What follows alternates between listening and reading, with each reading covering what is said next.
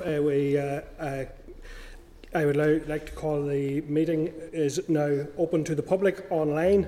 Tá fáilte roh a leg agus nolacana, Dave. Um, just like to welcome you all here this morning. Wish everyone a happy Christmas and um, we will proceed then with our meeting.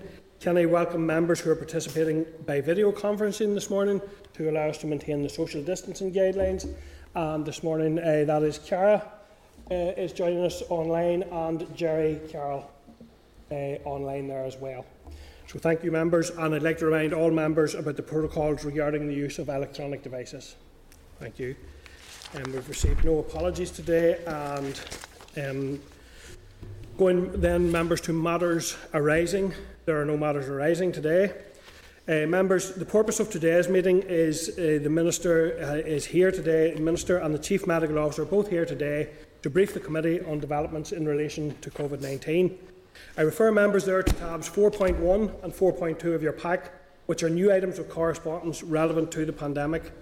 Can I also refer members to tab 4.3 to tab 4.10 of the pack, where there are several items of correspondence previously noted by the committee, but which have been included for members' information today. The official report from the last meeting with the Minister is at tab 4.11. So I'd now like to welcome to our, to our meeting Minister uh, Robin Swann, Minister of Health, and Dr Michael McBride, Chief Medical Officer. Um, so I'm just checking. Computer.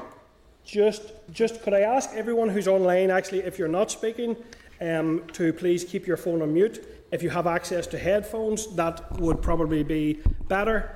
And if I could ask um, broadcasting to bring the minister into the, into the spotlight, and I think that's now in place. So, uh, can you hear us there, Minister? I can, Chair, thank you. Yeah. Um, so, and uh, also welcome uh, Michael, Chief Medical Officer Michael McBride. But uh, do you want to go ahead? I, am not seeing Michael, uh, Chief Medical Officer, uh, name on screen here at present, Minister, but do you want to go ahead and start the briefing and hopefully we will be joined by the Chief Medical Officer? Uh, certainly, Chair. I'll make, I suppose, just a brief, uh, brief opening statement. And I suppose this, thanks for yourself, Chair, for facilitating this meeting. I know the last meeting we had where we supplied the update on the vaccine programme, which was very relevant at that point in time. Uh, we did run out of time, so that's why I appreciate the opportunity to come back.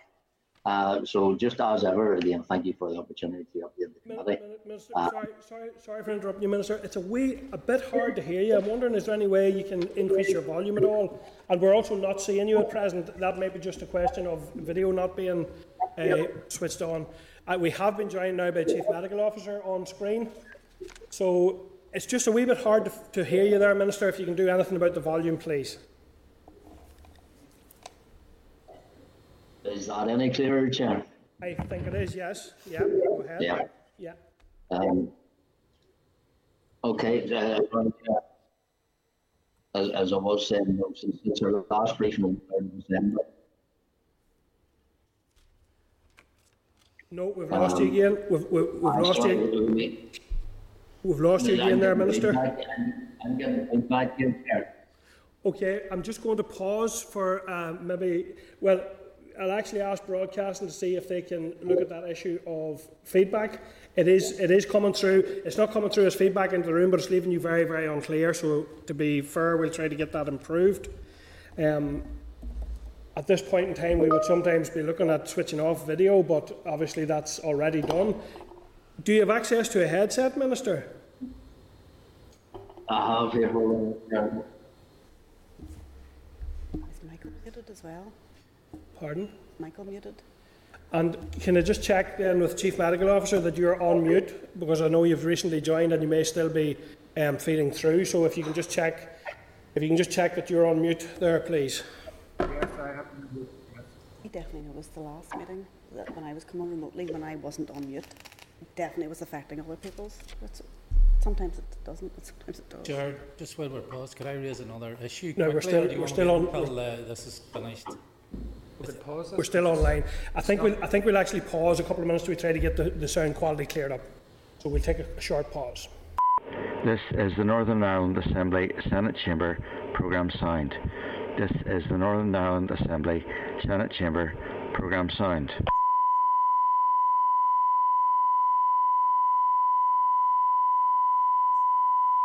This is the Northern Ireland Assembly Senate Chamber Programme signed.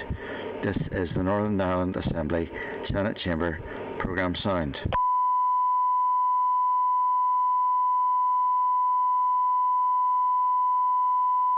This is the Northern Ireland Assembly Senate Chamber programme sound. This is the Northern Ireland Assembly Senate Chamber programme sound.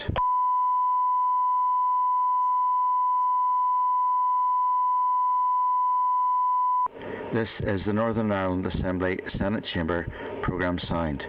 This is the Northern Ireland Assembly Senate Chamber programme sound.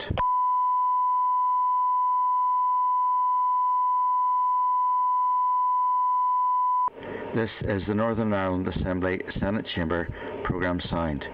This is the Northern Ireland Assembly Senate Chamber programme sound.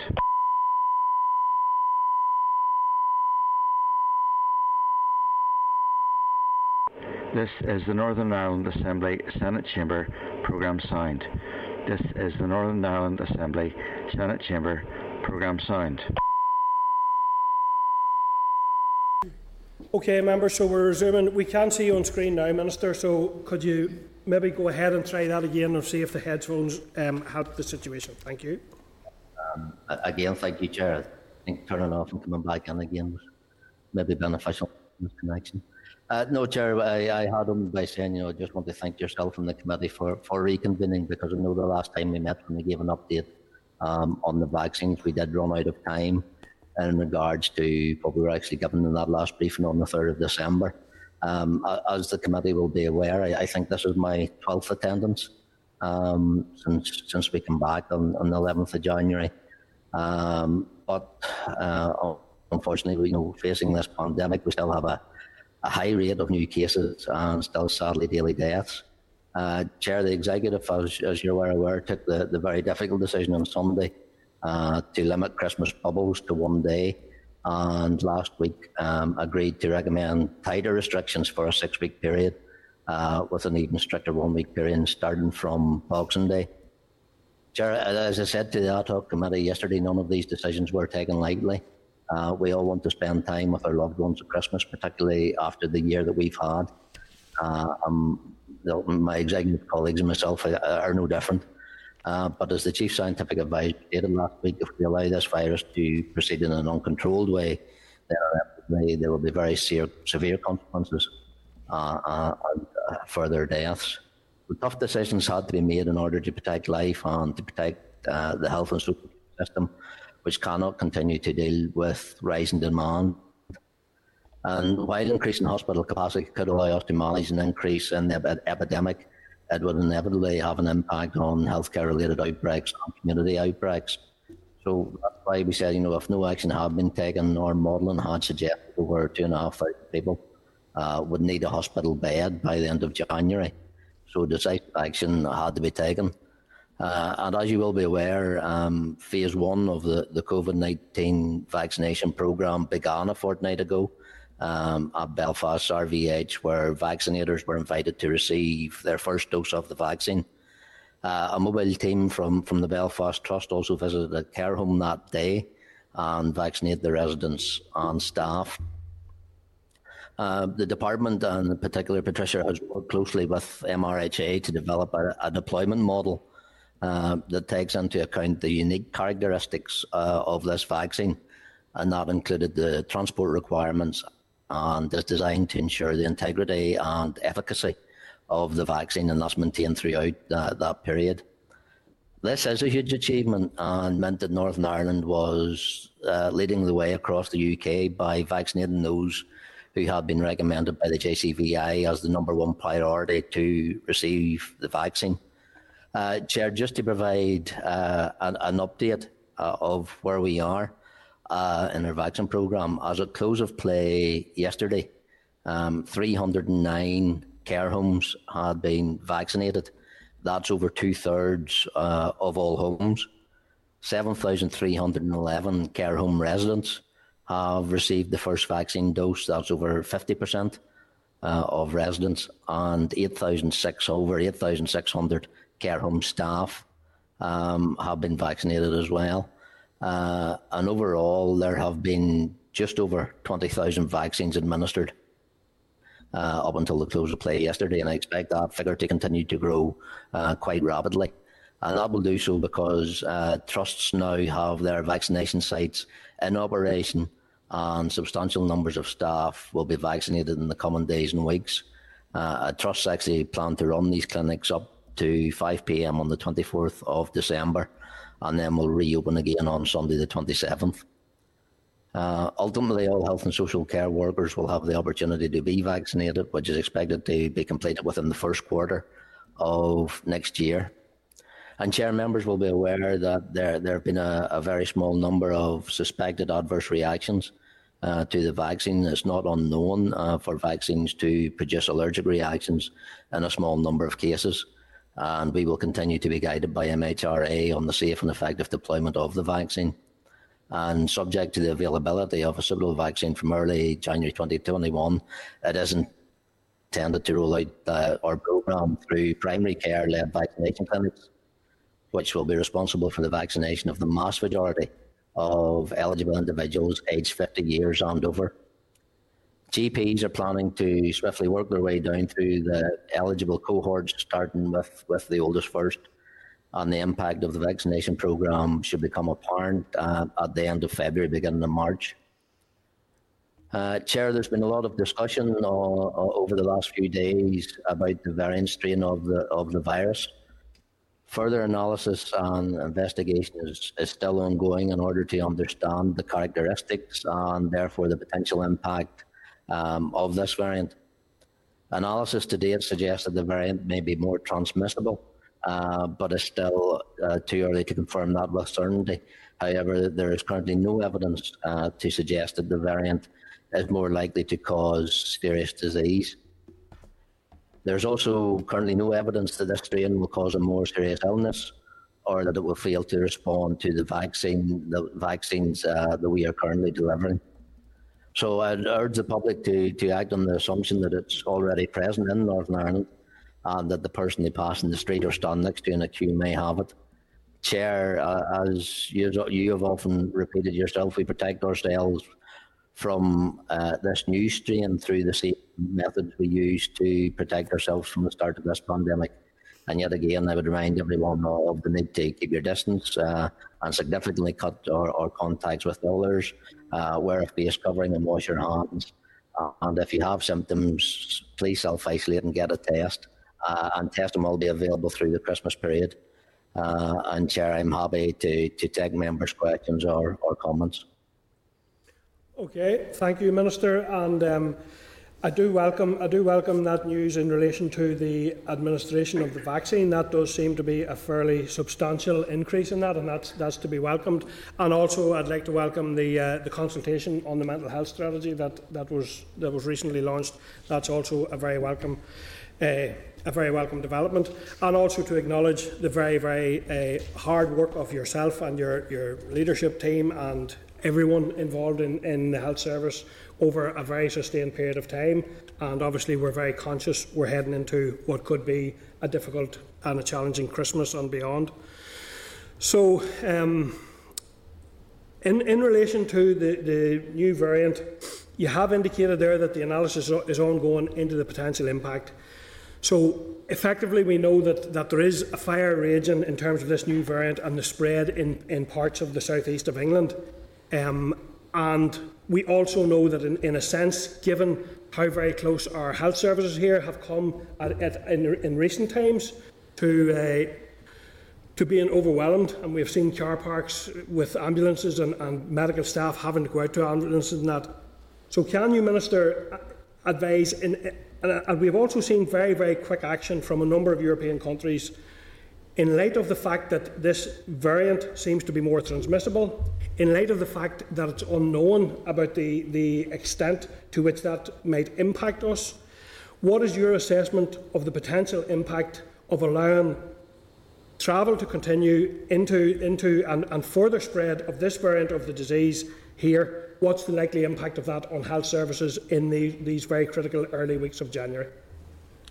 Um, thanks, Chair. And uh, no, and again, thank you for the opportunity to, I suppose, update colleagues as, as to actually the discussions and the decisions that the, the executive um, has taken. Um, there has been, I suppose, partial coverage of discussions that have had, were had last night uh, due to an ongoing problem that I've often uh, and that's the leaking of uh, discussions within the executive uh, on papers as well. So the, proposal in, in regards to, to what we've actually asked uh, to do last night, uh, we brought to, to the executive a paper uh, which, based on the view of where we saw um, the new variant uh, in England, but also a rise in cases in the Republic of Ireland, uh, that we felt we should immediately issue guidance advising against all but essential travel uh, between Northern Ireland and GB and the Republic of Ireland uh, with immediate effect. And then again, uh, further guidance that that should include asking all new arrivals to self isolate uh, for 10 days. And that's, that, that, that clarity was discussed uh, around what that actually means at the executive further uh, on this morning, and that further guidance uh, will come out on those specific issues. But, but to be clear, Chair, why um, we moved to issuing guidance advising against that ban is because um, I think as we were and as members were aware, uh, we had committed to go and seek further um, updates from the attorney, the attorney, General on what we could do and in regards to the advice that came back from her. Uh, so in parallel uh, to issuing that guidance, what we also asked um, from the executive uh, and colleagues as well was to provide that sense of clarity as regards as to what we will classify as essential. Um, also, that we, um, as a department, and we've started that, uh, would actually urgently undertake the preparatory work uh, to form any necessary changes um, that we need to make to legislation actually to implement a ban on travel uh, and the associate um, the associated consideration of proportionality and human rights compliance, because that is one of the things that the, the Attorney General did raise and, and her feedback to us was that of proportionality, of compliance in regards to EU uh, legislation and European Court of Human Rights legislation. Uh, also conscious of the time it would actually take to bring about a ban, a legal ban of, of travel. So further steps that the executive agreed to take last night and that are being pursued now by various departments in the executive office is to seek uh, that reassurance from UK government that they will robustly enforce their own Tier 4 restrictions in regards to who ca- can travel to Northern Ireland, uh, which will themselves will curtail, you know, actually travel across uh, across the water as well. Uh, we're also looking at, and I mentioned this yesterday at the ad hoc committee, was the use of the locator forms uh, for travellers arriving into Northern Ireland. That would also pick up uh, any traveller coming into Northern Ireland and then transferring through to the Republic of Ireland. And we, we, we would open you know, and, and set up the, the, measures where we can share that information.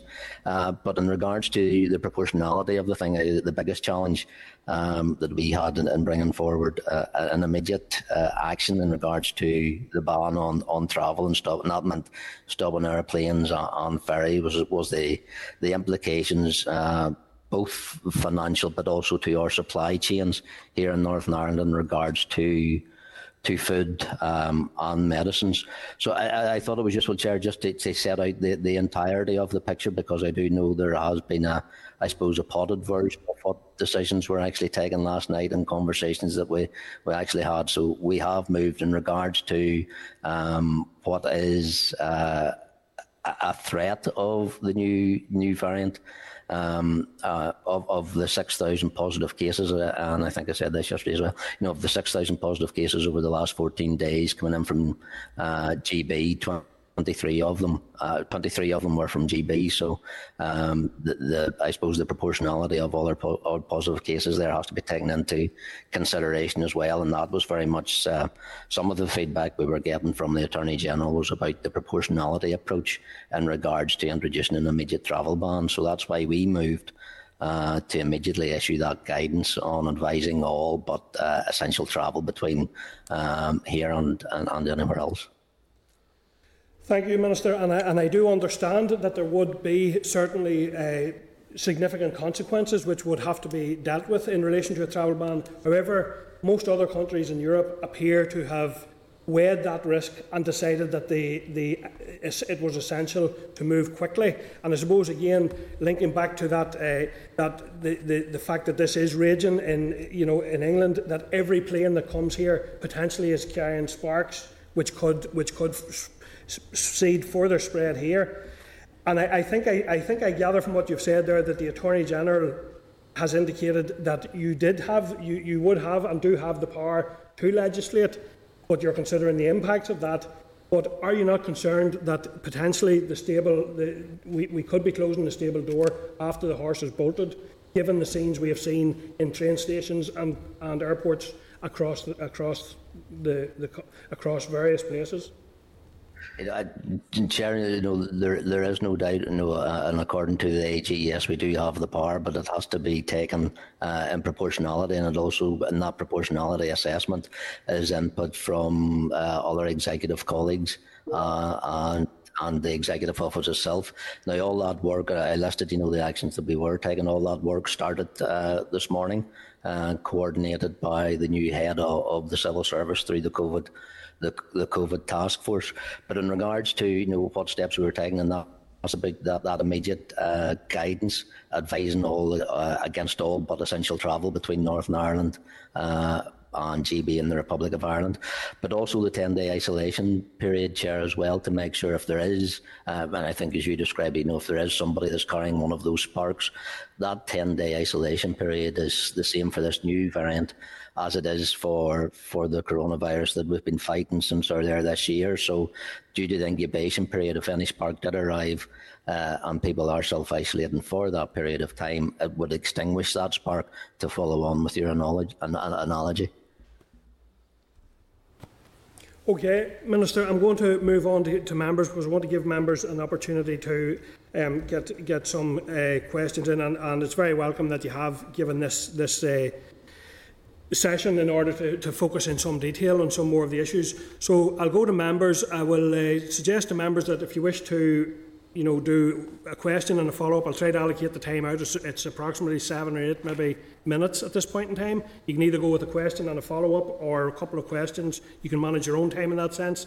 If you feel that the question is not being answered in a way that you had uh, actually were hoping for, um, either indicate to me or, or indeed to, to the Minister that you, that you want to refocus that. And if Minister and Chief Medical Officer, if I could ask you to facilitate in the sense that if one of you could lead on an answer, and then if there's a, an additional piece of information, significant information that one of you want to contribute, but if one of you could kind of uh, lead on lead on, on the substance of the answer so that we get the maximum value out of our out of our time this morning. So thank you for that, members. I'm going to go across first of all to our Deputy Chair, Pam Cameron. I'll now go to Paula, and then I have both Cara and Órlaithí indicating, and then Gerry indicating on the phone, and then I'll come back into the room here. So I'll start off with uh, Pam. Go ahead, Pam. Thank you, Chair, and thank you, Minister, and um, Michael McBride for your attendance here at the committee today. And just, I suppose, while I have the opportunity, I just want to say um, a huge thank you to, to both of you for um, what I know has been an incredibly difficult year uh, for both of you and also for um, Ian Young and we do appreciate the massive efforts that have been put into uh, in order to try and keep uh, the population safe here in Northern Ireland.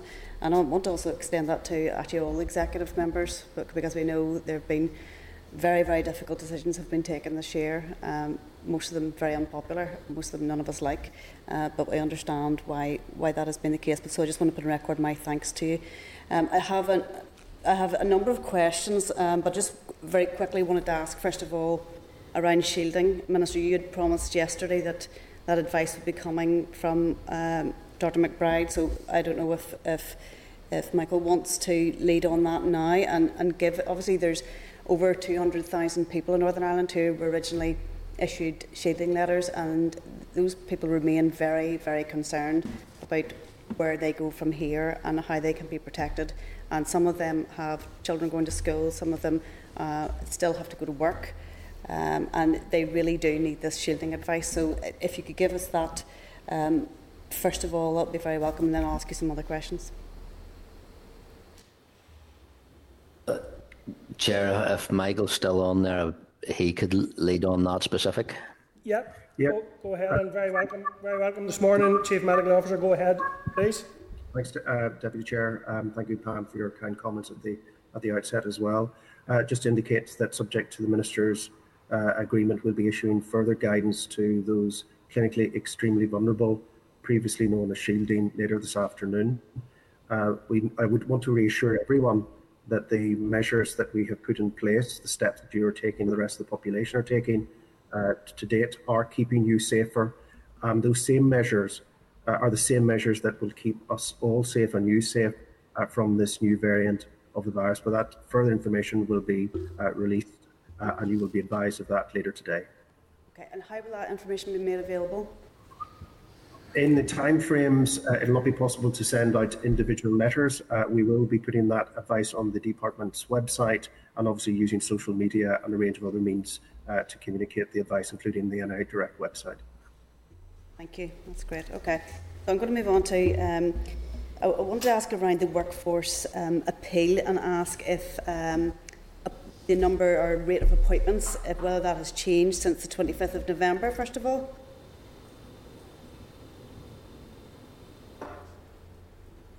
Um, I'll give an update um, for the workforce appeal. Um, the new appeal itself, uh, Palmer, the overall appeal, you want the, the new appeal went live uh, early October.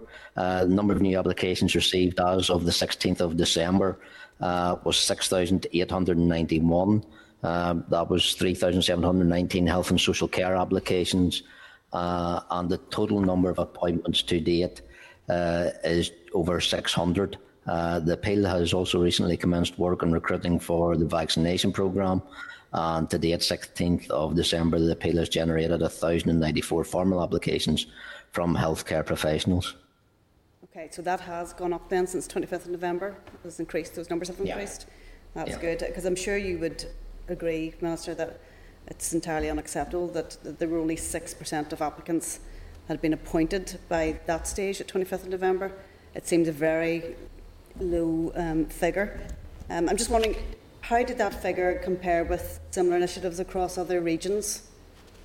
I, I wouldn't have that that that data to, to date uh, or to hand, Pam, but we, we can get it for you. But just to be clear, no candidates, uh, those who, who may not who may have applied or may not be successful, might not have been offered posts for for a variety of reasons, um, actually such as suitability or the availability of the candidates when they were offered a position actually still being um, available to take that up. Or, for example, even it was common for candidates only being able to commit uh, to specific hours or specific days, uh, which unfortunately didn't match the demands of the positions that were being offered. Because the workforce appeal was really to you know to plug some of the gaps that we saw in our workforce appeal as well. Okay, I do understand that. I would appreciate if we could get some more detail around that and breakdowns of, um, you know, where exactly those applications um, were heading towards and and, uh, and, and reasons for why many of them weren't appointed or, or why that didn't work. I mean, it's. Um, I, th- I think we've talked a lot over over time around contact tracing uh, and around the need to ensure that there is sufficient capacity for contact tracing. I think that's even more vital in light of this new variant. So I would be concerned that we still don't have enough people in place, and I think we should be looking at every opportunity and whether that's uh, t- giving contracts to people who don't fit the, the bill in terms of which day or which hours. I think it's kind of all hands on deck at this stage. We really need everybody involved there. So I would appreciate if we could get the breakdown of that information. Um, yeah, no, sorry, sorry, just to come in there, and I think that's where you know our the banking staff system that we have in TTP actually works because it allows us that greater pull uh, to pull on when we do have that. You know, and there's a piece of work that's already been going on. You know, contact tracing will be operational uh, over the Christmas period. It's even going to be operational on Christmas Day, uh, and one of the things we've actually been looking on and PHA have been putting in place is should we see what we thought was going to be the expected spike, um, even if these measures weren't brought into place, you know, we are scaling to a point that we'll be able to to to, to meet the demand uh, that that peak will bring. I think that is important, Minister. And uh, have you looked at the um, comparing again the Welsh model with what we're doing here, given uh, on the back of the the uh, spotlight, I think, or yeah, I think the Spotlight um, did that programme, and it was very clear that the Welsh model were, were very good at following up, whether that was by using the technology to kind of uh, uh, get, get responses back, and then moving to humans making calls to check that people were actually self-isolating, and in fact, if there's no response, then actually going out and looking for those people to see that they are one okay, and two actually doing what they're meant to be doing in terms of self-isolation and, and looking after themselves.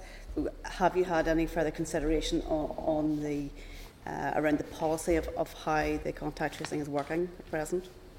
Well, I, I think as we said the last time, we're always looking, you know, about how we take the next step um, in contact tracing. We continue to progress the implementation um, of, of, the hybrid model, you know, the one you're referring to, and that's the focus on further digital solutions, even to deliver early messages to contacts and cases um, and at the same time allowing the professional staff and the contact tracing service uh, to do those risk assessments and deal with the more complex cases, you know, like clusters uh, uh and outbreaks as well.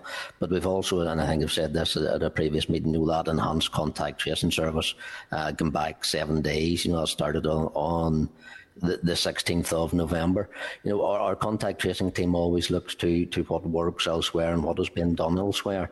Uh, and I know the Welsh model of contact tracing has been uh, has been used, and I think was used. And I, I didn't see that. I didn't see the actual TV program, but one of the things you know when we when we compare how effective uh, you know operations are, we always need to be cognizant of of the results uh, that each system is having as well, and, and the number of contacts uh, that it can make uh, and does make. You know, our, our own service. Um, between 13th and 20th of December, reached 96% of contacts uh, within 24 hours of the positive case being identified um, being referred to the service, and then 98% were reached uh, within 48 hours. So, you know, our, our level of contact uh, is above some of the other nations as well. And, you know, com- uh, uh when, you know, look to some of the other comparisons in Wales, um, we are performing at a, a better level. Okay, and just finally, I know I'm probably pushing a wee bit here. Um, in terms of the vaccination, I really welcome the figures that um, you've given us today. It's very, very good news um, for care home residents in particular. So, really, very much welcome that. Could you just give us the dates again that the vaccine will be, uh, the vaccination process is pausing for? How, what were the dates that it won't be happening over Christmas? Uh, it is. We will. We will be pausing on on Christmas Eve and starting up again on the twenty seventh. Um, but again, we'll still be able to make sure that we're utilising uh, full capacity uh, over those days as well. Uh, because at that point, post the twenty seventh, we will begin into our second phase um, of vaccinations as well. Um, because we actually deployed um, on the eighth of December. So when we get to the 29th of December, we'll be into that second round of vaccinations with the three weeks being in between. Yeah. Thank you. Thank you, Minister. And actually, Minister, I just actually take you back there to my own question because I, I was thinking back over it and I don't think really I got a clear answer in relation to what modelling you have in terms of the impact on our health service into January, um, given, given that we haven't legislated to stop that, trans- that travel issue at the present time. What modelling have you in relation to the impact that may have on delivery of health services in the early weeks of January? Uh, we haven't done any updated modelling on uh, that chair uh, because we still need to see the transmissibility uh, in regards to to that particular strain as well, and also in regards to the immediate issue of guidance that we have advised against anybody, uh, only essential travellers should come into Northern Ireland and they should isolate for ten days as well, because we also in, in regards to modelling we have to see the effectiveness um, of the six week intervention that's about to start on the 26th of December as well. Okay, I'm going to go then to Paula. Paula, please. Okay, um, thank you, Minister, and thank you, Chief Medical Officer, for being here today. Um, just a, a, quick question to start off with, Minister. Um, the recommendation around the 10 days of self isolation um, that the executive agreed to last night, is that going to be in guidance or is that going to be written into regulations? It will be in guidance at, at this point in time because that's where the, the guidance is following on from essential travel. But as I said, we are developing uh, what the legislation would look like uh, should the executive decide to implement a, a travel ban. Um, so it will all form that, uh, I suppose, a, a, greater package when we get the, the results of all the other uh, work streams that are being taken forward by the COVID task force. Uh, Okay, thank you. Um, the next question was in relation to the announcement um, that you were going to reimburse the nurses for their um, pay from the strikes this time last year. Can you confirm whether they got that, those, um, that additional money paid back in their December wages?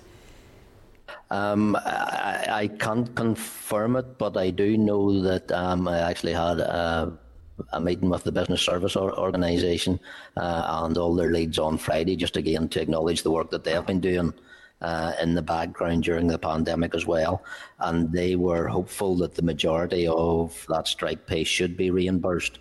Um, actually, in the December payroll, and if it's not in the December payroll, it will definitely be paid uh, in January. Uh, BSO have confirmed that we did meet the deadline uh, for processing in December. Um, but just in the number of individuals and the number of changes that have to be made, um, they are hopeful it will be there in December pay packets, but if definitely not, it'll definitely be there in January. Thank you, Minister.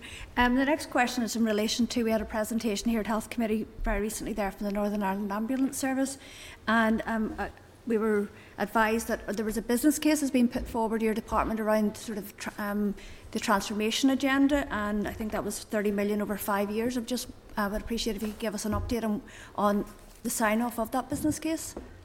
Um, thanks, but that, that business case hasn't come to, to me as of yet. It's not on my desk. I'm aware of the presentation um, that has been made and the detail went in there because we know the long term uh, investment in the ambulance service is something that we need to take seriously in regards not just to equipment but staff as well and the work that needs to be done to to support them. So it, it is it has been submitted. It hasn't come my length yet for assessment or sign off. Okay, and, and finally, Minister, um, you mentioned in the chamber yesterday around, um, in response to a question from me around the long COVID, the sort of the um, package of measures that's been put in place. Could you give us a, an update on where that is, please? Thank you. Chair, if you don't mind, I'll ask the Chief Medical Officer to pick up on that specific. Yep, certainly. Uh, thank you, Minister, and, and, and, thank you for the question. The Minister um, had directed that a piece of work is taken forward to develop a service specification uh, which would deliver uh, in keeping with the new published NICE guidance, which, as you can recall, were published last week, where it set out a set of standards in relation uh, to those individuals who experienced a longer term or medium term effects from COVID. That is currently being considered within the department and we'll be engaging with Commissioner colleagues in terms of developing a specification uh, for the requisite support. Clearly, it will require multidisciplinary input uh, across uh, a range of, of specialist services, uh, including uh, a range of professional uh, professions from other backgrounds. Um, thank you. Just finally, then, I just want to wish you both a happy Christmas, and I hope you're able to get some rest over the festive period. Thank you. Thank you, Paula. Thank you, Paula. And I'll go then across on the phone lines on, the, on video conferencing to Cara Hunter. Go ahead, Cara. Chair, uh, and I thank you, uh, Minister and Michael, for being here today. I always find your briefings um, extremely helpful in seeking clarification. Um, you know, we recognise the difficult job that you have, uh, and especially during Christmas and getting the public to adhere to regulations. Uh, I just have a few questions. One of them would be around um, the training um, of giving vaccinations. I'm mindful we have a population of uh, 1.8 million people. Um, so I'm just curious what steps the department has taken on this matter to ensure that we have an adequate, uh, adequate work- workforce uh, to tackle the virus through mass vaccination. Chair, I'll let the Chief Medical Officer pick up on that if it's okay with you. Yeah, certainly. Go ahead, uh, Michael. Uh, Cara, thank you, and, and uh, congratulations on your appointment to the to the committee. If I might be allowed to say that, um, we have an extensive program uh, of uh, vaccination uh, vaccinators underway. That includes the peer, peer vaccinators, over 900 peer vaccinators within our trust, but also uh, additional volunteer vaccinators who have all gone through an extensive online training program. It's a 18-hour online training program uh, all individuals are required to have updates in relation to CPR, um, dealing with um, anaphylactic reaction, uh, etc. So there's extensive training and supervision and sign off of those individuals because, as you're absolutely correct, it's important that this is a new vaccine and it's important that those vaccinating uh, have all the requisite skills to ensure that those uh, vaccines can be administered safely. Um, and in the majority of cases, we know that's uneventful, but sometimes uh, individuals do have reactions to vaccines. So I, I can assure you that that is in place. We also have a series of safety checks uh, which are put in place time uh, a vaccine session begins, where staff go through uh, the routine uh, and also a series of questions uh, which are asked of individuals as they book uh, a, a, vaccine. So, so, so, for instance, that we avoid individuals who may have a previous risk or high risk of anaphylactic reaction from getting the Pfizer vaccine. And then there are specific questions where the vaccinators again go through that checklist with the individuals who are presenting for vaccination. Thank Cara, just, uh, I, I, know we, uh, sorry, Chair, maybe just to come in as well, but you know, I had a meeting yesterday with community pharmacy who are also mad keen to be part of our vaccination program as well. Mm-hmm. You know, they step forward in, in, our flu vaccine program, so they want to be part of the overall response, as do our GPs as well in primary care. So the more vaccine we get available, you know, our health service, our health family are really stepping up to to deliver this, and, and you know, they see the benefit that it will bring. Thank you very much. Um, and just on that, um, I know the public uh, have heard uh, about pregnant women who receive uh, the vaccine that there can be um, some are apprehensive, especially they've also mentioned that some young women after receiving the vaccine shouldn't conceive within three months. Uh, Michael, this might be a question for yourself, just around if you have any further clarity. I know I know the public are very curious on this matter. Yeah, I, I mean, I think uh, with any new vaccine, we're always just cautious, and the fact of the matter is, we don't have any evidence of any uh, cause for concern in pregnancy or in women who are planning pregnancy. But again, the precautionary principle applies in medicine and in, and in health that until we have evidence that the uh, vaccine can be safely administered uh, in pregnancy, we are advising, advising all of those who are pregnant uh, not to be vaccinated or those who are planning pregnancy. But that is purely a precautionary measure at this time until we get further data. Fantastic, thank you.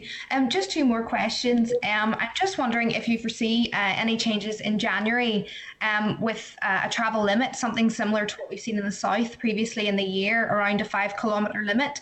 And lastly, um, I've been lobbied by constituents over the past 24 hours just around looking more clarity uh, on the curfew uh, and how that will work. Thank you.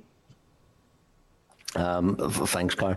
Uh, uh, in regards to, uh, and if you don't mind, I'll maybe answer the two questions together because it's part of the conversation was actually had um, at the executive this morning in regards to the curfew uh, between the 26th of December and 2nd of January. And there's a discussion around what regulation is needed to be brought in uh, to make it or en- en- enable uh, the police actually to enforce it or stop people. So that conversation again is ongoing. It's part of um, a follow up from this morning's meeting that's been led again by the COVID task force under the compliance uh, working group. So, so we should hopefully get uh, an update uh, on it uh, as soon as possible, so that people understand their responsibilities, but also so the police know exactly what powers they bring. Uh, in regards to to the curfew over that week's period, it's really about us driving home, I suppose, the seriousness of where we see this six week intervention and doing all that we can uh, to make sure that it gets into people's mindset of how important this is, but also being aware of you know the opportunities of between that Christmas period and over New Year's, the opportunities for house parties and things like that. So it's really about limiting uh, the opportunity for for those, those events that would bring more people together and more un, unregulated, and uncontrolled uh, venues would see further spread of the virus. Fantastic. Is that, is that, is that okay? Sorry, that. No, that's great. That's both answered. Um, just to thank you both for, for making yourselves so readily available to us uh, and to have a lovely Christmas. Thanks, Cara. Okay, thank you. Thank you. And going then, still on the video conferencing facility, uh, if broadcasting could bring Órlaithí Flynn. Um, uh, and can you go ahead there, Orlia, please? Yes, thank you, Chair, and thanks to the Minister and uh, Michael. Um, so, Minister, in your opening um, remarks, you had mentioned that so that work is underway to prepare for legislation if if that is required um, at some point, and if that that work started this morning. I just wonder if you could elaborate a wee bit more on that. And you had also mentioned that when you were discussing this and taking it into consideration around the travel ban, that you were conscious of the time that it would take um, to uh, bring about a ban. So I know that obviously um, in parts of Britain and in the south and stuff that um, you know some of their bans did um, come into place pretty swiftly. So is there you know is there any particular reason why it would take you know it would be a longer process or maybe a more complex process um, for us to make that decision if it's um, the right thing to do. Thank you. Uh, I suppose earlier in regards to, and I suppose it's around the utilisation of, of the 67 Act, it's not something we've used uh, previously. Uh, in regards to enforcing travel, it's not something we have sitting on the shelf ready to lift down. So it is about starting that entire scope and uh, exercise as to what regulation would actually look like. Uh, some of the things we can move and we are moving on uh, hopefully swiftly is that local guidance that we can give police, you know, to stop people. We've seen that uh, being utilised in the Republic of Ireland uh, and also in Wales as well. But you know, in regards to to the travel ban itself, now I've just received, or I'm just seeing an update here that the EU Commission uh, has actually said that EU countries have been told to lift their travel bans uh, to the UK to allow essential travel, minimise trade disruption. So I suppose that actually is in lockstep with uh, what we were recommending to the executive, uh, where we restrict any movement coming from GB or longer term from the Republic of Ireland, that it is um, reflected that it is only for essential reasons uh, to make that. So uh, the, the, delay, I, I, suppose, the delay in bringing about that, that legislation uh, is the fact that we don't have it on the shelf. That's why we had to seek guidance from the Attorney General of the implications that it would have, and then in regards to uh, working with other ministerial colleagues in regards to what their commitments is, what their requirement is, or, or what the effect it would have on their various executive functions. Uh, and again, you know, I, am not saying it's the reason why it takes a wee bit longer, but we are a five-party executive, so it's not as if we're one party that the prime minister says this is what you go and do. So we work uh, very much by consensus and that collaboration. So it was going to take that time, but it's work that we have started this morning within the department, and now I think that we've started it. We'll continue to do it so that we have it. Uh, should we needed on a future occasion. Mm-hmm. Okay, Minister, thank you. And um, you had touched on it just there yourself around the. Um, so obviously there, there's concerns around the supply chains that you had mentioned um, that could impact on food and medicines and things like that. So, um, you know, is there evidence showing that if we were to implement a ban, that um, because obviously that would be quite serious if you were looking at food shortages or medicine shortages. Know we've spoke about it in a different context around Brexit. Um, but I'm just wondering, have you, you know, any sort of, you know, stark, you know, facts or evidence on that? Because that would be obviously a worry for yourselves. Yeah, you know, and earlier that was that was actually part of the conversation around the executive meeting late last night. But you know, other colleagues were asking those questions. You know, do you have, you know, do you have how much? Do you know how much food? Do you know how many passengers we're talking about? And it was very, it became very evident. I think you know when we didn't have those answers that we could give ourselves when it came to meeting the proportionality criteria for bringing in such a, a, travel ban under regulation. You know, it would be hard to justify at that point. So that's why the Executive Office, again under the COVID Task Force, is away gathering that information um, together. Because you know, uh, when it comes to a travel ban, you have two options: you either ban a person or you ban the vessel. Mm-hmm. Um, if you ban the the people, the implication then is is the vessel still going to run. So as an airplane, as a ferry, is financially viable for those companies? So if we ban the individual rather than the vessel, we needed then to ensure that there was some sort of financial support mechanism to ensure that those ferry companies kept running to bring the food, to bring the oxygen, to bring the medicine supplies. So that's why it's a part of that, I suppose, the greater executive uh, collaboration as to how that would actually be implemented um, rather than just moving straight away to do it.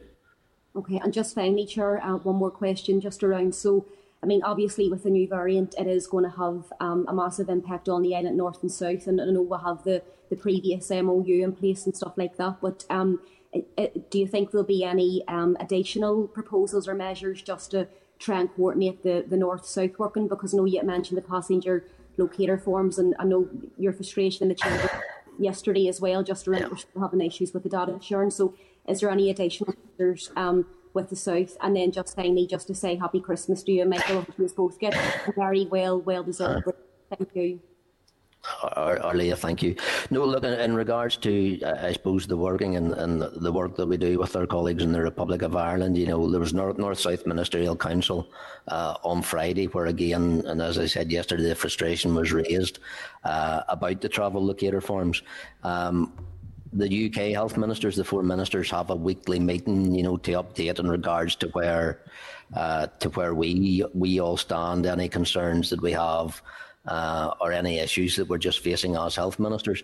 Uh, you know, I, have said this before, I'm not sure I've said it to yourselves as a committee, but it's it's one of the most refreshing political meetings I think that I attend. You know, you have an Ulster Unionist health minister, a Scottish Nationalist health minister, uh, Welsh Labour health minister, and uh, an English Tory health minister, and there's no politics in it because it's all about health. Now, one of the things that uh, Matt Hancock has actually done as well is Stephen Donnelly's invited to this meeting, um, which is going to be tomorrow as well. And just in that's in regards to where we are, uh, you know, to give an update on vaccinations, because uh, you know, as I've said in the past, one of the things that we've actually said to our colleagues in the Republic of Ireland, maybe Michael can follow up on this, when it comes to the deployment of the Pfizer vaccine, if there's any learnings or lessons that we have we'll give it to them, we'll supply it to them. There's no point of us, um, you know, holding back on that because we want them to roll out as a successful vaccination program as we are you know, because it makes sense uh, across this island. So, so that work's ongoing. I know Michael spoke to Tony Holohan, the, the chief medical officer, uh, uh, trying to put things days into weeks now. Just when you're having executive meetings at eleven and twelve o'clock at night, they're all running to. I think it was yesterday you met with Michael. Uh, Tony, Michael. Yeah. Uh, met with Tony and Ronan Glynn yesterday. Just Michael, you're a bit a bit faint. Uh, uh, can you give us just a brief just a brief update on a brief addition on that, Michael? Yeah, just just to say that uh, the uh, Tony Holohan, uh, his team, and my team, we meet on a weekly basis. Uh, we met again a sort of an extraordinary meeting, which we both agreed was warranted, given the emerging situation on the new variant and the potential implications for us all. so we had a very detailed discussion about the new variant and the potential implications. Uh, uh but as I say, Minister's absolutely right. Um, you know, we have been sharing, learning uh, as we go uh, throughout this pandemic, uh, and we've made very clear that, and indeed have already shared information with colleagues uh, in the Republic of Ireland in terms of how we got around the logistical challenges of the rollout of the Pfizer vaccine. And as I say, we'll continue to do that. Okay. Thank you. Um, so going then on the on the phone again to Gerry Carroll. Go ahead, Gerry, please.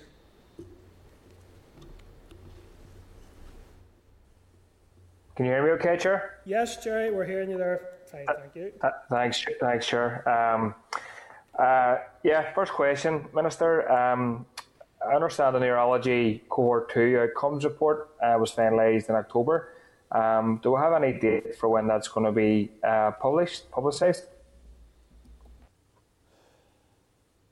Um, uh, thanks, Chair. I was just trying to work out what was on your bookshelf there, but I can't can't see clearly, just in case it's Christmas reading or something there.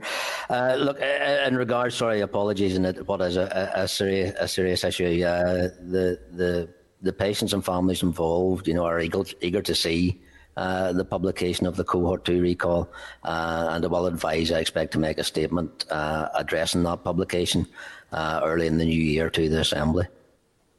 Thanks, Minister. Uh, the books are the, the Left Book Club, and if you want any reading over Christmas, I'm happy to, to, to send some your way. So th- thanks for the answer. Um, just following up on a different question, Minister. Um, I, I, raised the issue obviously yesterday um, and you responded around the issue of schools in the ad hoc committee in the assembly.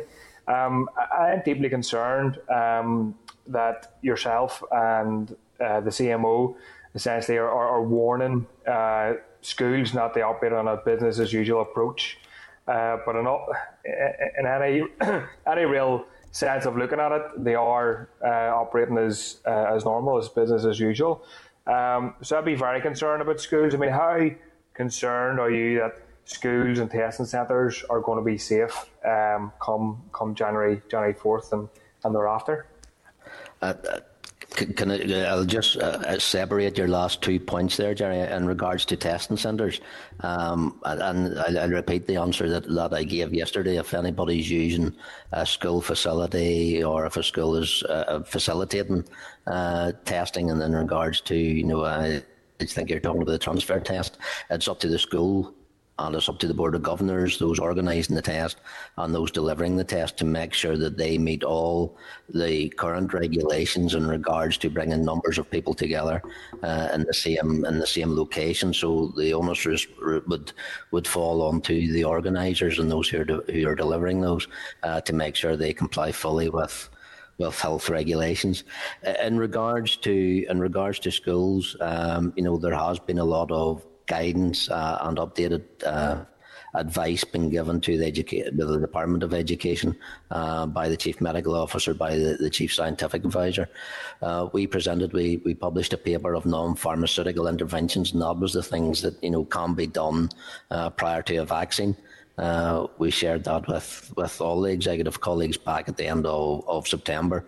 We've provided updated updated SAGE advice in regards to, um, I suppose, reducing the risk in school facilities. Uh, and I know that Michael and Ian have been engaged with departmental uh, officials within education as to how those actually work and what those actually look like. So I don't know if, if Michael wants to update just in regards to the conversations that have been had at a, an official level. No, uh, other than to say that uh, following uh, the agreement at the uh, executive, there has been further engagement between uh, myself and the Chief Scientific Advisor and Department of Education officials. Uh, the advice remains that, as we've said before on many occasions, that uh, schools do make a contribution to R. It's difficult to get R much below 0.9 with schools fully open. Um, and the SAGE evidence paper, which was previously circulated to the executive and indeed has informed the discussions with DEE officials, you know, includes a range of options between schools fully opened and schools fully closed, including reduced classroom sizes, alternate day uh, teaching, a move to online teaching, etc. I think there is no doubt that the emergence of this new variant is concerning. Um, uh, there does seem to be uh, no evidence to date that it's particularly prevalent in any age group or particularly targeting any age group, but we have seen reports of uh, it's being pr- present in quite a number of school age children. And I think we just need to watch that space as to what, if any, the implications uh, might be for a return to of school opening uh, in the new year.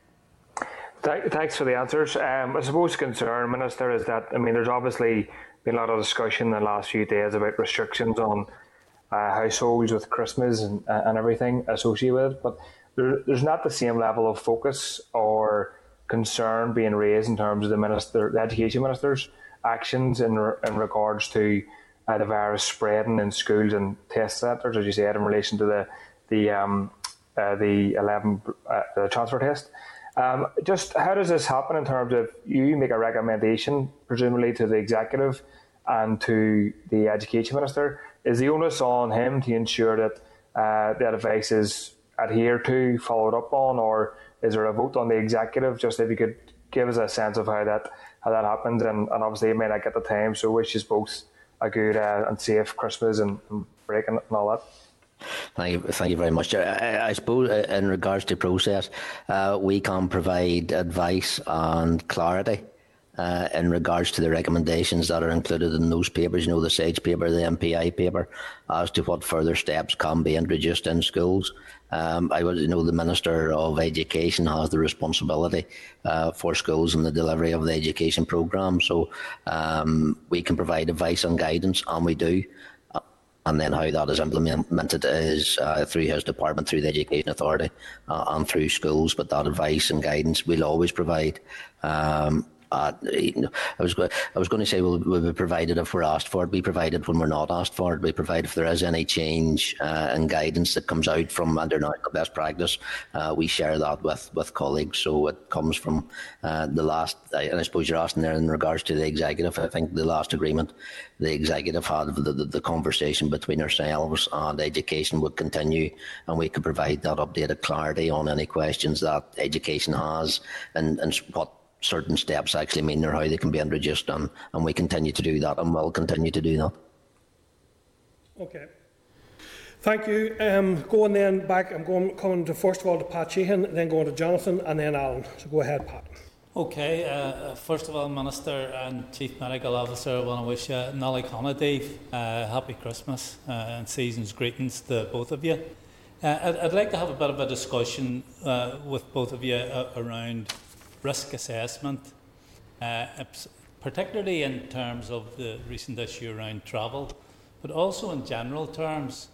Uh, and, and, and first of all, I'd like to know who carries out that risk assessment. So, in terms of the, the travel, for example, uh, of, of this week, the issue this week, uh, the virus has been running rampant in southeast England. Uh, Matt Hancock himself said the virus was out of control.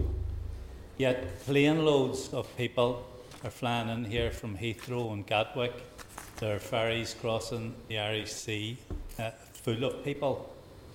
Now, the, the level of compliance with the regulations and guidance in, in, in England in particular is quite low.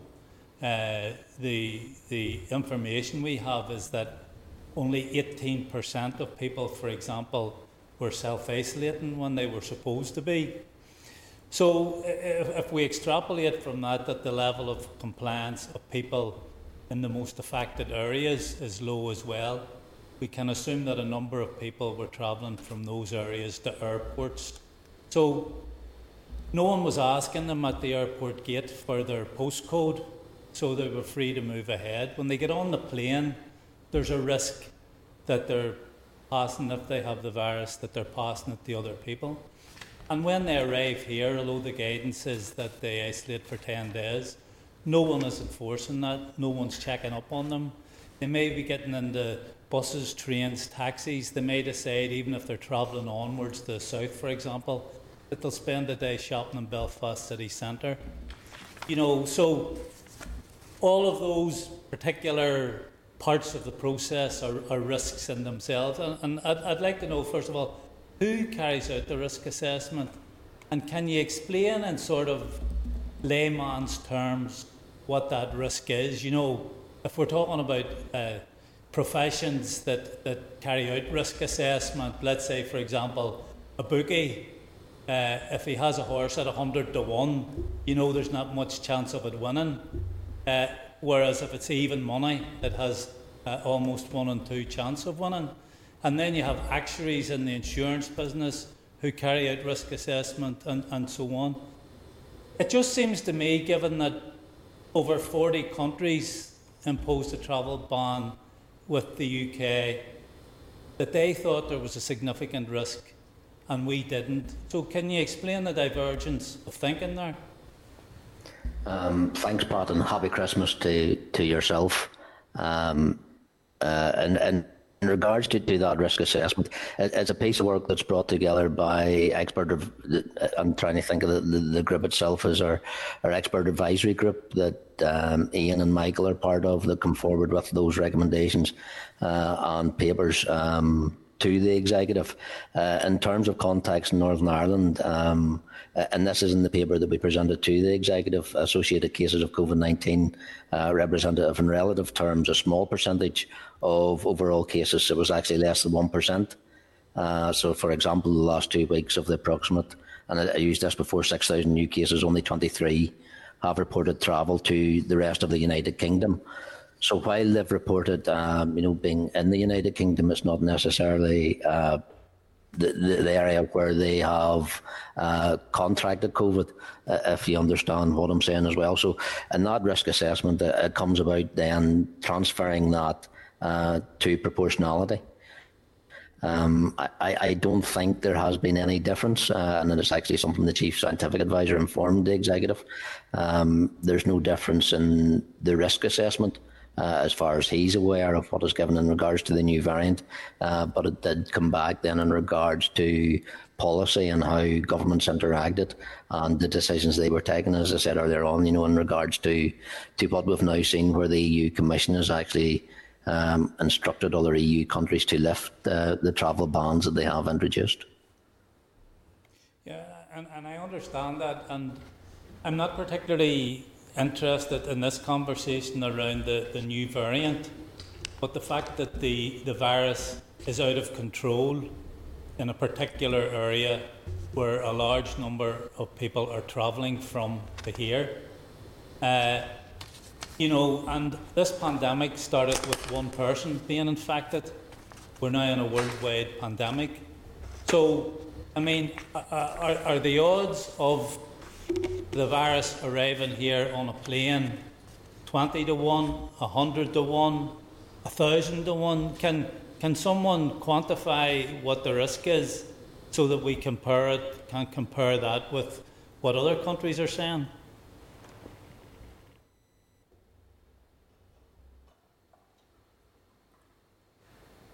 We're not, we're not hearing you there, Minister. You're, you seem to be on mute.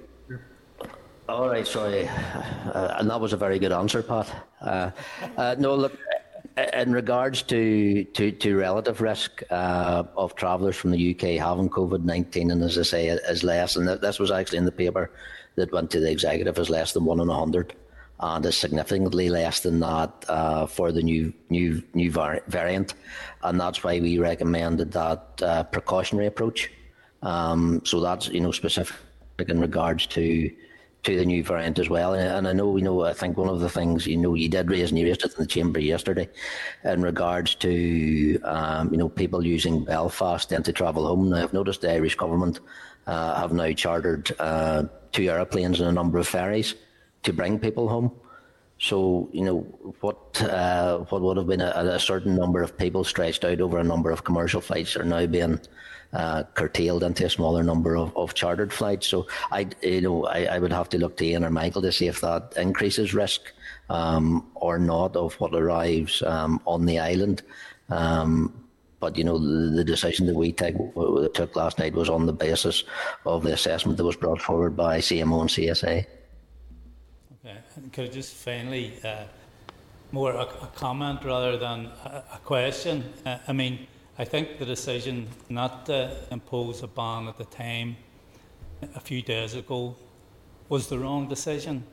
And I'm not sure the decision was made on public health grounds. Uh, but uh, leaving that aside for a second, um, I quoted Mike Ryan to you in the chamber yesterday, and I'll quote him again today. He says, The greatest error in this pandemic is not to move uh, and you should move and have no regrets because the virus will get you if you don't move fast. And having this discussions and consultations and uh, uh, having, having a conversation with this person and that person about what to do is the wrong thing to do in this pandemic. You're going to move, you need to move fast. We need to stop the virus in its tracks. And if we dilly dally and dither and delay, the virus is going to come through an open door and it's going to spread. And you know as well as I do, Minister, the virus has arrived here on planes. Uh, the transmission rates are going to rise over the next days and weeks. Make no mistake about that. Jenny. Okay.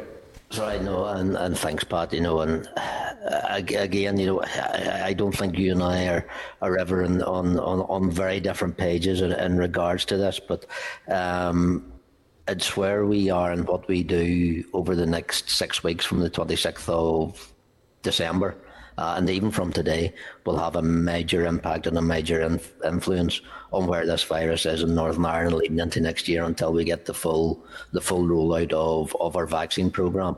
You know, we, we, we said a couple of a couple of weeks ago, you know, that it did provide the hope. The vaccination program provided that hope that we need to be looked for. So uh, I'll say it again. You know, let's not abuse or lose that hope. Okay, thank you, Jonathan. Thank you, Chair, and thank you, Minister and Chief Medical Officer, for coming to the committee today to answer these important questions. Uh, firstly, I suppose probably we've been watching some alarming news reports uh, in relation to hospital capacity, which have been used largely to justify uh, some of the measures that the executive have put in place. Minister, how worried are you of hospital capacity at present? Uh, very concerned, um, Jonathan, in regards to, to what we have. We've seen hospitals at over 100% capacity, which puts additional strain and stresses um, on not just the system, but also the people working in it. Okay. Um, overall capacity yesterday was at 2,838 beds in use. Ten weeks ago, that figure was 3,680. Can the Minister uh, please elaborate on how then, on those figures, justification is for, for deeper lockdowns. I'm just I'm interested to hear the thought process behind that. Um, again, Jonathan, I think if you look at the, the bed stats, if you actually um, if you took them off the I, public re- dashboard, reading, is that where you got I'm, I'm reading off the department website, hospital statistics, inpatient and day case activity 2019-2020, and also the dashboard at present. Well, if, if, if you look to the dashboard as well, under the explanation notes at the back and how they calculate the, the number of beds uh, available, uh, there was a change in calculation was made where they actually removed from that overall number those ring fence beds that are used for cardiology uh, and other specialities that aren't open to, uh, I suppose, general surgery or general medicine. Um, so what that dashboard now is, is, looks at the available availability of beds uh, that are there for general medical purposes, uh, and that now unfortunately includes those high number of COVID patients as well. And I suppose one thing always to be cognizant of as well when you look to the number of the count of those beds, beds are available uh, due to the number of staff there are to staff them not because of the physical bed or mattress that is available. So there's changes in, in how those numbers were calculated. I think by, by listening to the dates that they've used, uh, there was changes in calculation as to what was actually presented on the dashboard and is available from the website to make it a more realistic approach of beds or a more realistic picture of beds that actually are available for normal um, normal medical purposes on a day-to-day basis. Okay. How, how many patients are currently occupying the Nightingale, faci- Nightingale facility at Belfast City Hospital? Um, if you're talking about the ICU uh, capacity, I don't have that number uh, to, to, to, hand. Uh, you know, if, if, and again, I suppose maybe for future committees, if you are looking specific numbers, um, if you could provide them as an update or a, a pre, you know, a prelim to us, we can have those, those numbers to hand, which would be useful for you. Well, but one uh, of the things. Sorry, Minister, I understand if you, if you don't have that figure, maybe you better answer the question or be better placed to answer the question. Has it ever come close to delivering the additional 75 critical care beds which was committed to in the surge planning framework? No, because we didn't need to. Because uh, one of the things about the surge planning for the Nightingale um, ICU capacity was when we reached the number of patients across Northern Ireland that needed ICU support uh, due to COVID, we would operate and would increase uh, the number of floors that are available on the tower block uh, step by step. We had to do that, and the only way we could do that under the surge plan is actually redeploying all our ICU nurses and anaesthetists uh, from across the entirety of our health service in Northern Ireland. So it is a surge plan. That's for worst case uh, and challenging situations uh, where we can see those ICU bed capacities that are available in our local hospitals no longer being able to cope. Okay, and suppose probably as I'm listening to this and, and understand that you know there is bed space available, available in, in that context, it is indeed worrying that there were on average 5,779 inpatient and daycare beds available across trusts in 2019-2020 Yet yesterday, the total bed count on the dashboard was less than half of that. And I understand because the minister is constantly on record as saying this, and I do get this point that uh, you're, you're on record as saying that you know you can build space, but you can't uh, immediately buy or build uh, those medical practitioners, which leads me on to the point in relation to the workforce appeal. And I know that number has increased since the last update of the 25th of November, as to over 600 people now that have been recruited.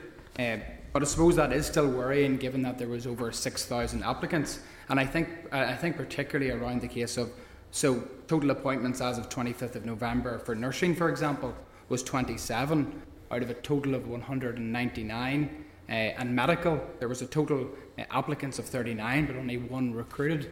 I suppose probably uh, this is leading to a lot of concerns as to why the workforce appeal and those people that are uh, potentially could be put to good use have not been used.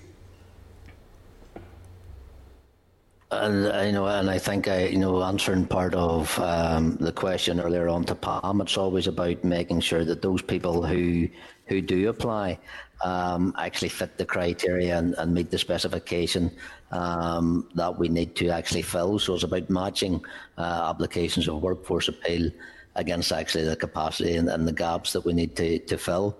Uh, we had candidates who were actually seeking uh, permanent employment uh, and came through the workforce appeal as well, so they were able to be be redirected. Um, the, the idea of the workforce appeal was about securing that temporary employment uh, and an offer to actually to support trusts. Uh, um, through through the pandemic. And, and look, let, us be, you know, I, I, know you have the numbers because I gave you to the, you know, they're there uh, as written answers to questions that you've you've tabled, and all those appointments played a vital role. Uh, in assisting the health services, uh, but as you know, as I said, candidates may not have been successful in being offered um, a post or being appointed for a variety of reasons, and that would be suitability and availability of the candidates. And as I said, they may not always match the requirements of the role being offered. Uh, and it was common for candidates for only being able to commit uh, for specific hours or specific days, uh, which actually didn't match the demands of the positions that we needed to fill. Okay, and, and finally, Minister, I suppose probably I've tried to uh, elaborate on a lot of my points in relation to capacity, of which I, I do have concerns as to as to how uh, that is reported. Given as you've mentioned, there there is maybe some ambiguity around some of the figures and how they're interpreted.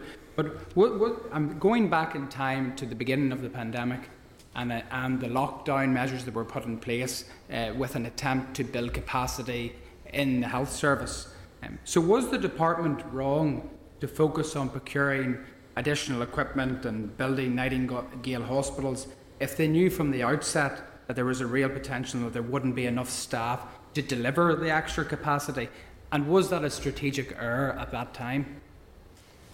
Um, sorry, and, I suppose, Johnny, one of the things about being able to manage a pandemic um, through hindsight was not a gift uh, that we were given. Um, so one of the things we did at the start in regards, and you know, I remember sitting in, in, front of this committee as well, where the focus was on how many ventilators we had, how many ventilators we were buying, uh, and in the meantime, we were training staff to be able uh, to utilise those ventilators.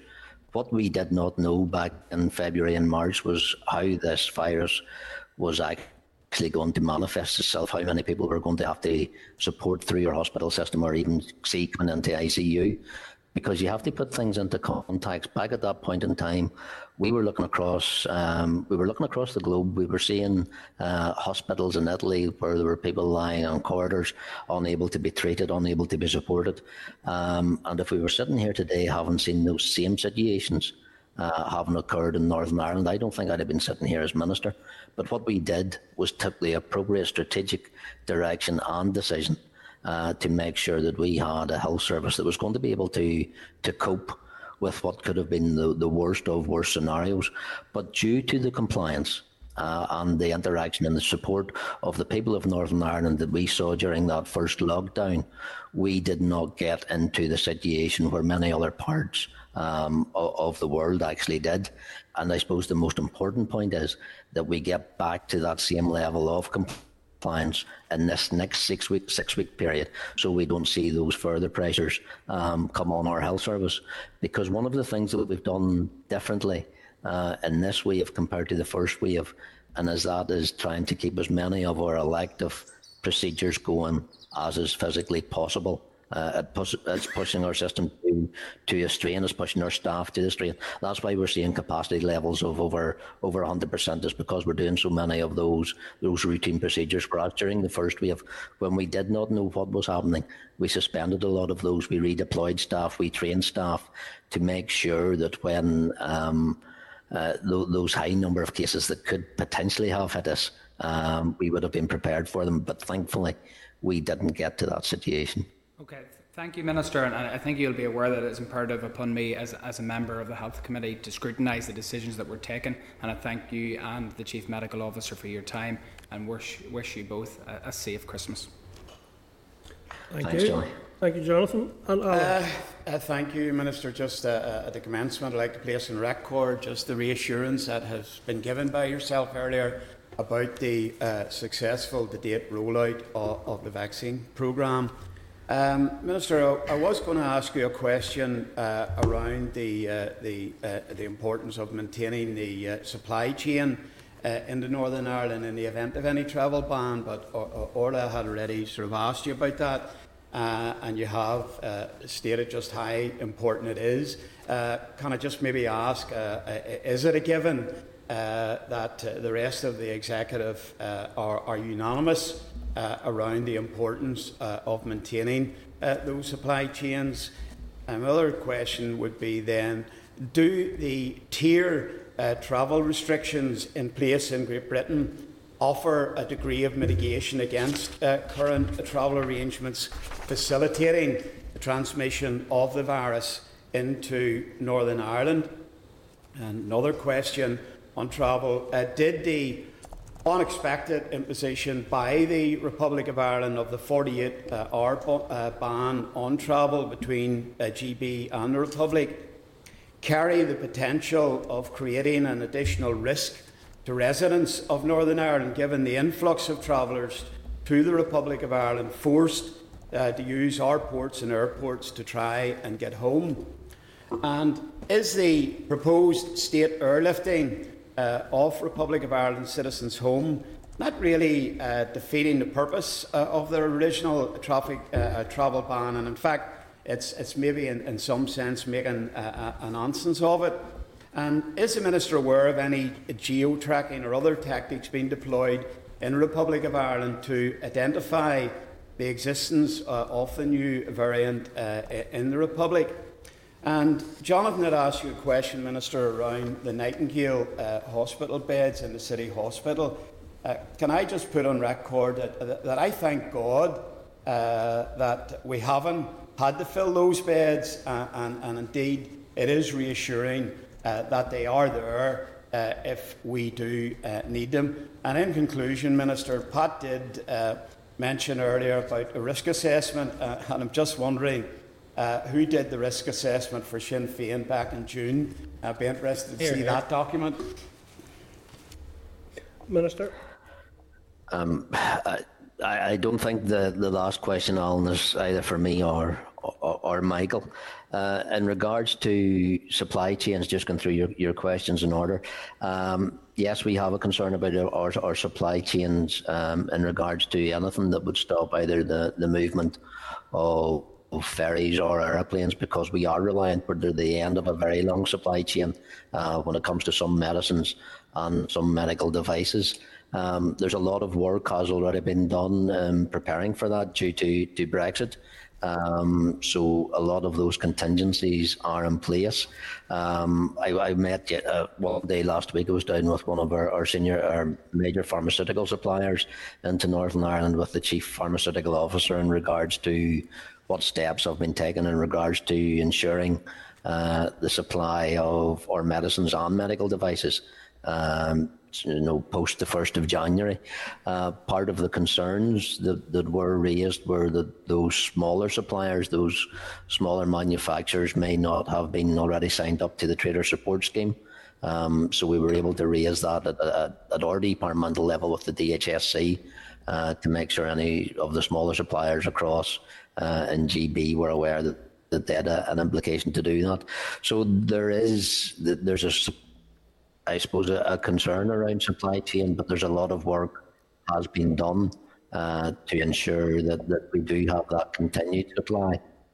Um, in regards to the GB levels and the, the tiering processes, um, the tier four restrictions do within themselves tell people um, not to leave home. Tiers one to three uh, tell people to stay local. So my reading of any of that would be that neither local or staying at home does not involve getting on a an aeroplane to, to come to Northern Ireland. Uh, so that's why we've put in, uh, and again, that guidance as well for all but but essential travel. Uh, and as I said earlier, one of the, the things that uh, one of the asks that the executive agreed, and one of the pieces of work that has been taken forward is to seek that assurance from um, HMG about the, how they are enforcing their tier four restrictions and how that will in, in, in itself uh, curtail travel uh, to Northern Ireland. Um, in, in regards to, to the announcement uh, by the Republic of Ireland in regards to you know the 48 hour uh, travel ban, um, which you know, and I think I've said this in a couple of answers. I now see the EU suggesting that they should um, actually lift. Um, uh, now, uh, from what I am aware by by speaking to other ministerial colleagues, uh, we didn't have any pre-sight of that.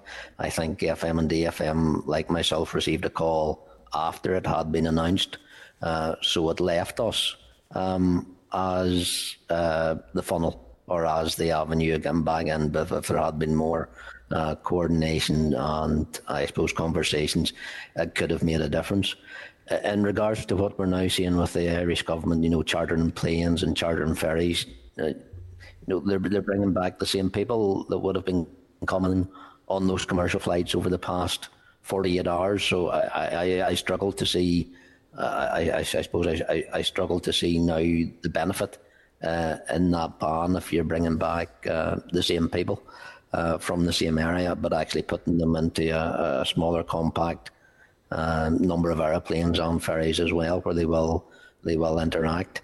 Uh, in regards to the, the geo tracking, I, I, think maybe you're referring to the, the genomic um, sequencing uh, that, that we complete. Uh, and just, I suppose, as your final question, then I'll pass that over to Michael just to give the detail on what we're doing at a genomic level as part of um, COG UK. Yes, uh, thank you, Minister. Um, and thank you for the question. Very important that we continue to monitor this virus. I mean, it's been fairly stable uh, it hasn't mutated much. We have seven broad variants of the virus since it first arose in, in Wuhan. Uh, and the reason it hasn't mutated much is that it's already well adapted uh, to spread uh, between people. Um, and um, this variant has unfortunately arisen. It is more transmissible. Uh, thankfully, we've no evidence to date, although the evidence is uh, not yet robust, that, that, that it appears any more uh, causes any more severe disease. And I think more importantly, we have no evidence at this time that it would render the vaccines any more uh, or any less effective, I should say. Um, we are doing more genomic sequencing than any other uh, country in Europe. The UK is has been uh, set in place, as Minister said, a UK-wide uh, arrangement for genomic sequencing and random sampling of um, isolates on an ongoing basis uh, over the last uh, number of months. Um, and by comparison to other parts of, of Europe and um, the, indeed the Republic of Ireland, we sequence more in Northern Ireland and in the UK than anywhere else. Um, and I think that's why it's um, undoubtedly the case that we have detected um, this variant, uh, irrespective of where it's arisen. Um, I think that it undoubtedly, because of the travel hub, which has been alluded to throughout um, uh, this morning's uh, committee meeting that this uh, variant is probably more widespread and and more and more other countries than is actually known about at the moment. Because the harder you will look for it, I think that the more you will find. Okay, thank you. Okay, thank you, members, and thank thank the Minister and Chief Medical Officer. Um, just, Minister, if I can take you back to one point in relation to our LAs, you'd said that there was no off-the-shelf model that we could use legislatively. But I suppose the committee here are routinely um, faced with decisions on a, on a weekly basis in relation to travel where we restrict or we ease travel restrictions from various places. And the most relevant example is probably the Denmark one, where we saw a new strain emerging. There was a lack of clarity about what the impact of that strain would have, and countries very quickly, and I believe very appropriately, moved to stop the travel and allow uh, an assessment to be made of what the impact would be or how that might be managed. And then, over a period of time, those restrictions were eased again.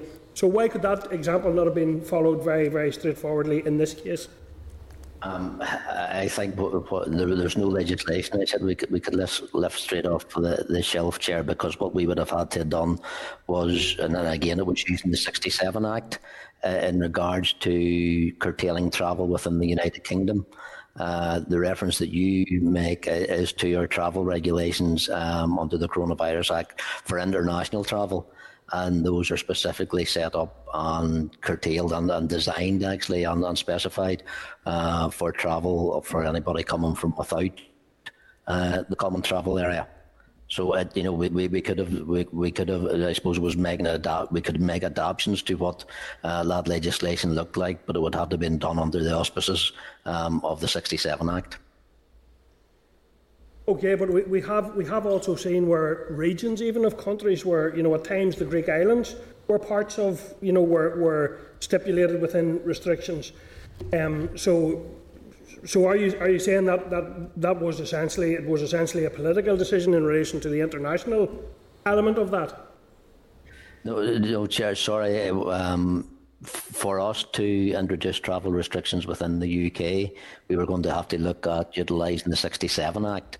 Uh, whereas it came to, you know, you're talking about the Greek islands or the decisions there are all based, based on uh, the, the information, the data that comes forward from JBC. Uh, the, the legislation that's used to do that and implement that is specifically uh, for travel outside the common travel area. So there is no current legislation uh, that actually allows that you know travel uh, ban between parts of the United Kingdom that we currently have uh, on on on record or accessible here in Northern Ireland. So we'd have to start from scratch in development. We could look to you know other models and other other pieces of legislation that are currently there to form the basis of it, but there isn't that specific. Okay. Okay, thank you. And um, I suppose I suppose I would like to take the opportunity before we before we say um, good luck to yourselves for now. Um, is to take the opportunity to reiterate the message to the public that we are in a very, very difficult situation. We're facing into a Christmas like no other, and I think we all need to realise that, and we need to take decisions based on the fact that, that this Christmas can't be like any other. Um, there will be other Christmases if we protect each other, if we protect our health service, but it's incumbent on all of us. And I think we all share that same goal, despite the fact that we have differences in terms of how things are done.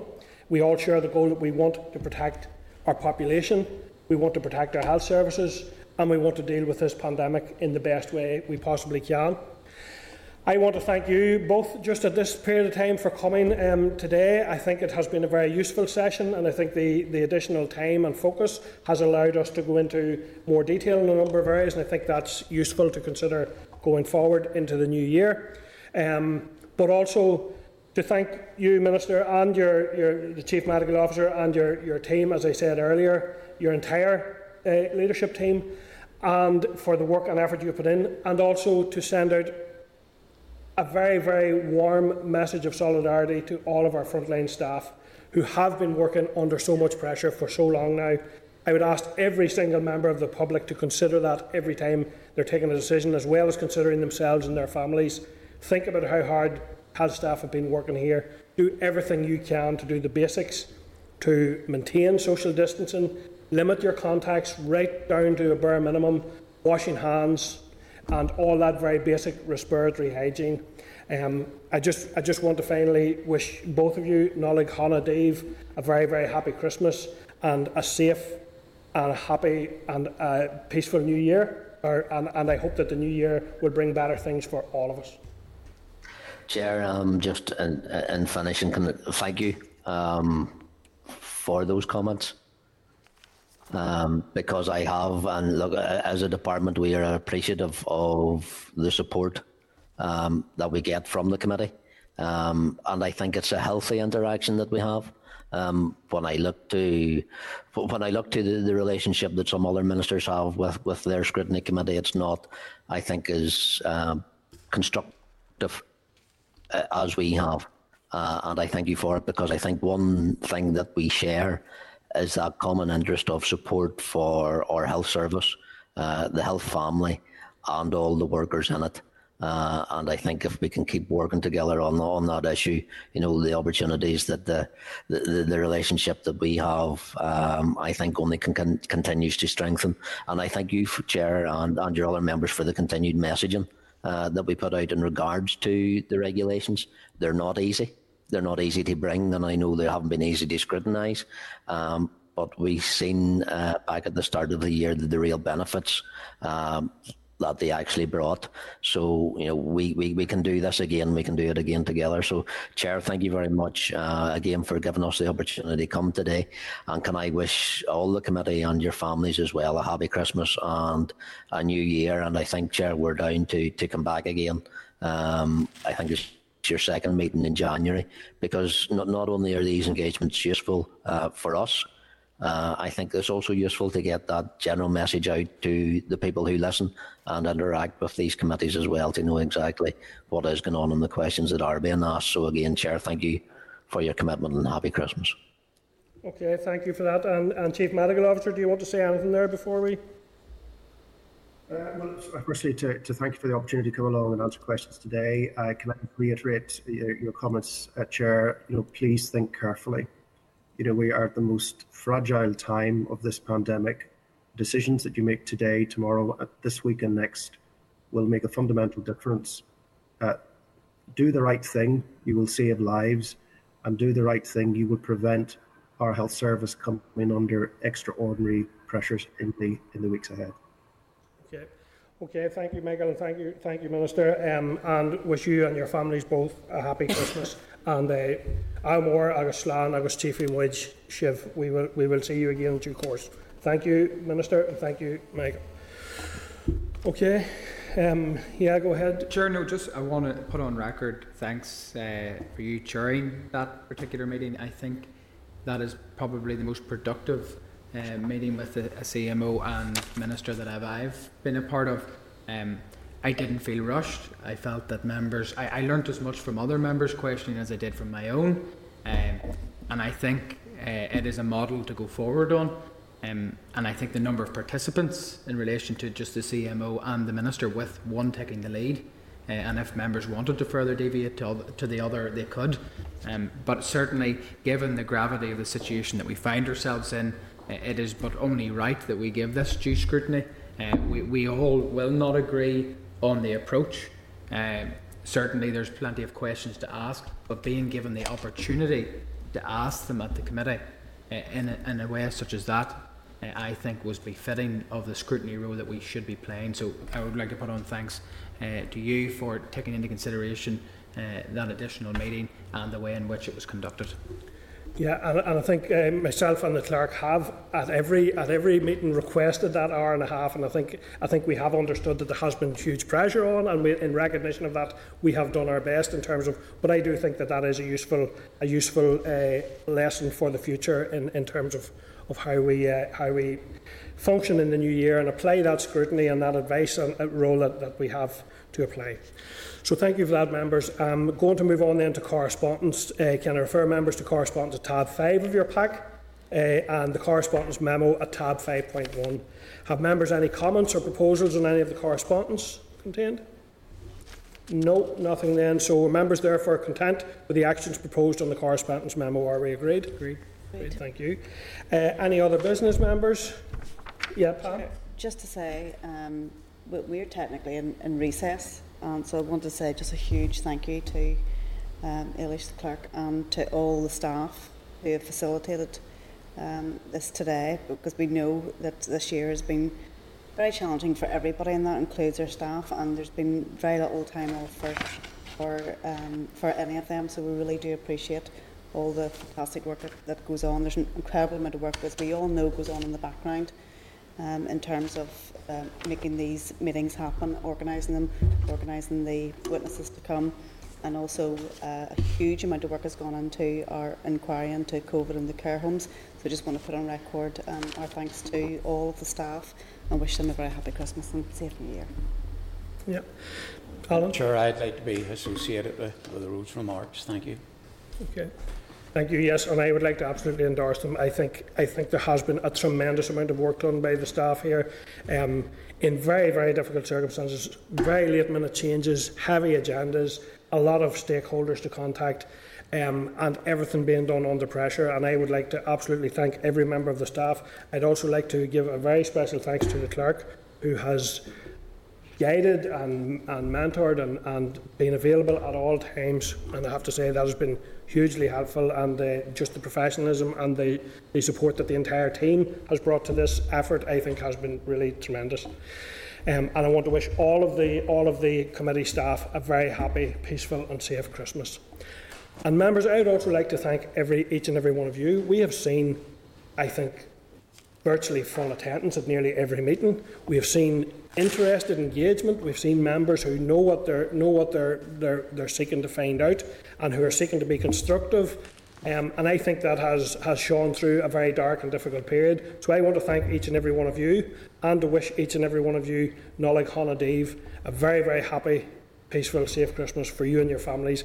I sincerely hope that you all get some some rest over this period of time, and I know we're all kind of managing almost on a 24-hour, seven basis at times the issues, rightly, rightly that, that our constituents and sectors are bringing to us, and we'll, we'll, I'm sure, continue to do that as best we can. But everyone does need some some rest at times, and I'm conscious you're right, Pam. We are in recess. We have done this now on Easter, on summer. We have met throughout recess, and I think the situation demanded that, and I think we have we have we have risen to that challenge as best we could. So I'd like to thank you all for your cooperation in relation to that. Thank you, Chair. Um, so, members, moving on then to the date, time, and place of next meeting. Our next meeting, our next scheduled meeting, members, and I just do want to be careful. Our next scheduled meeting was on Thursday, 14th of January, in the Senate chamber, when we will be briefed by the Minister and Chief Scientific Advisor. That time is yet to be confirmed, but given the situation, um, that's our next scheduled meeting, and, and hopefully when we will next see each other again. Um, but if anything arises in the meantime, if members are content to leave it to the call of the chair, if, if something arises unforeseen, that we can facilitate that if necessary. So, Nollaig Shona Daoibh, thank you all very much and happy Christmas.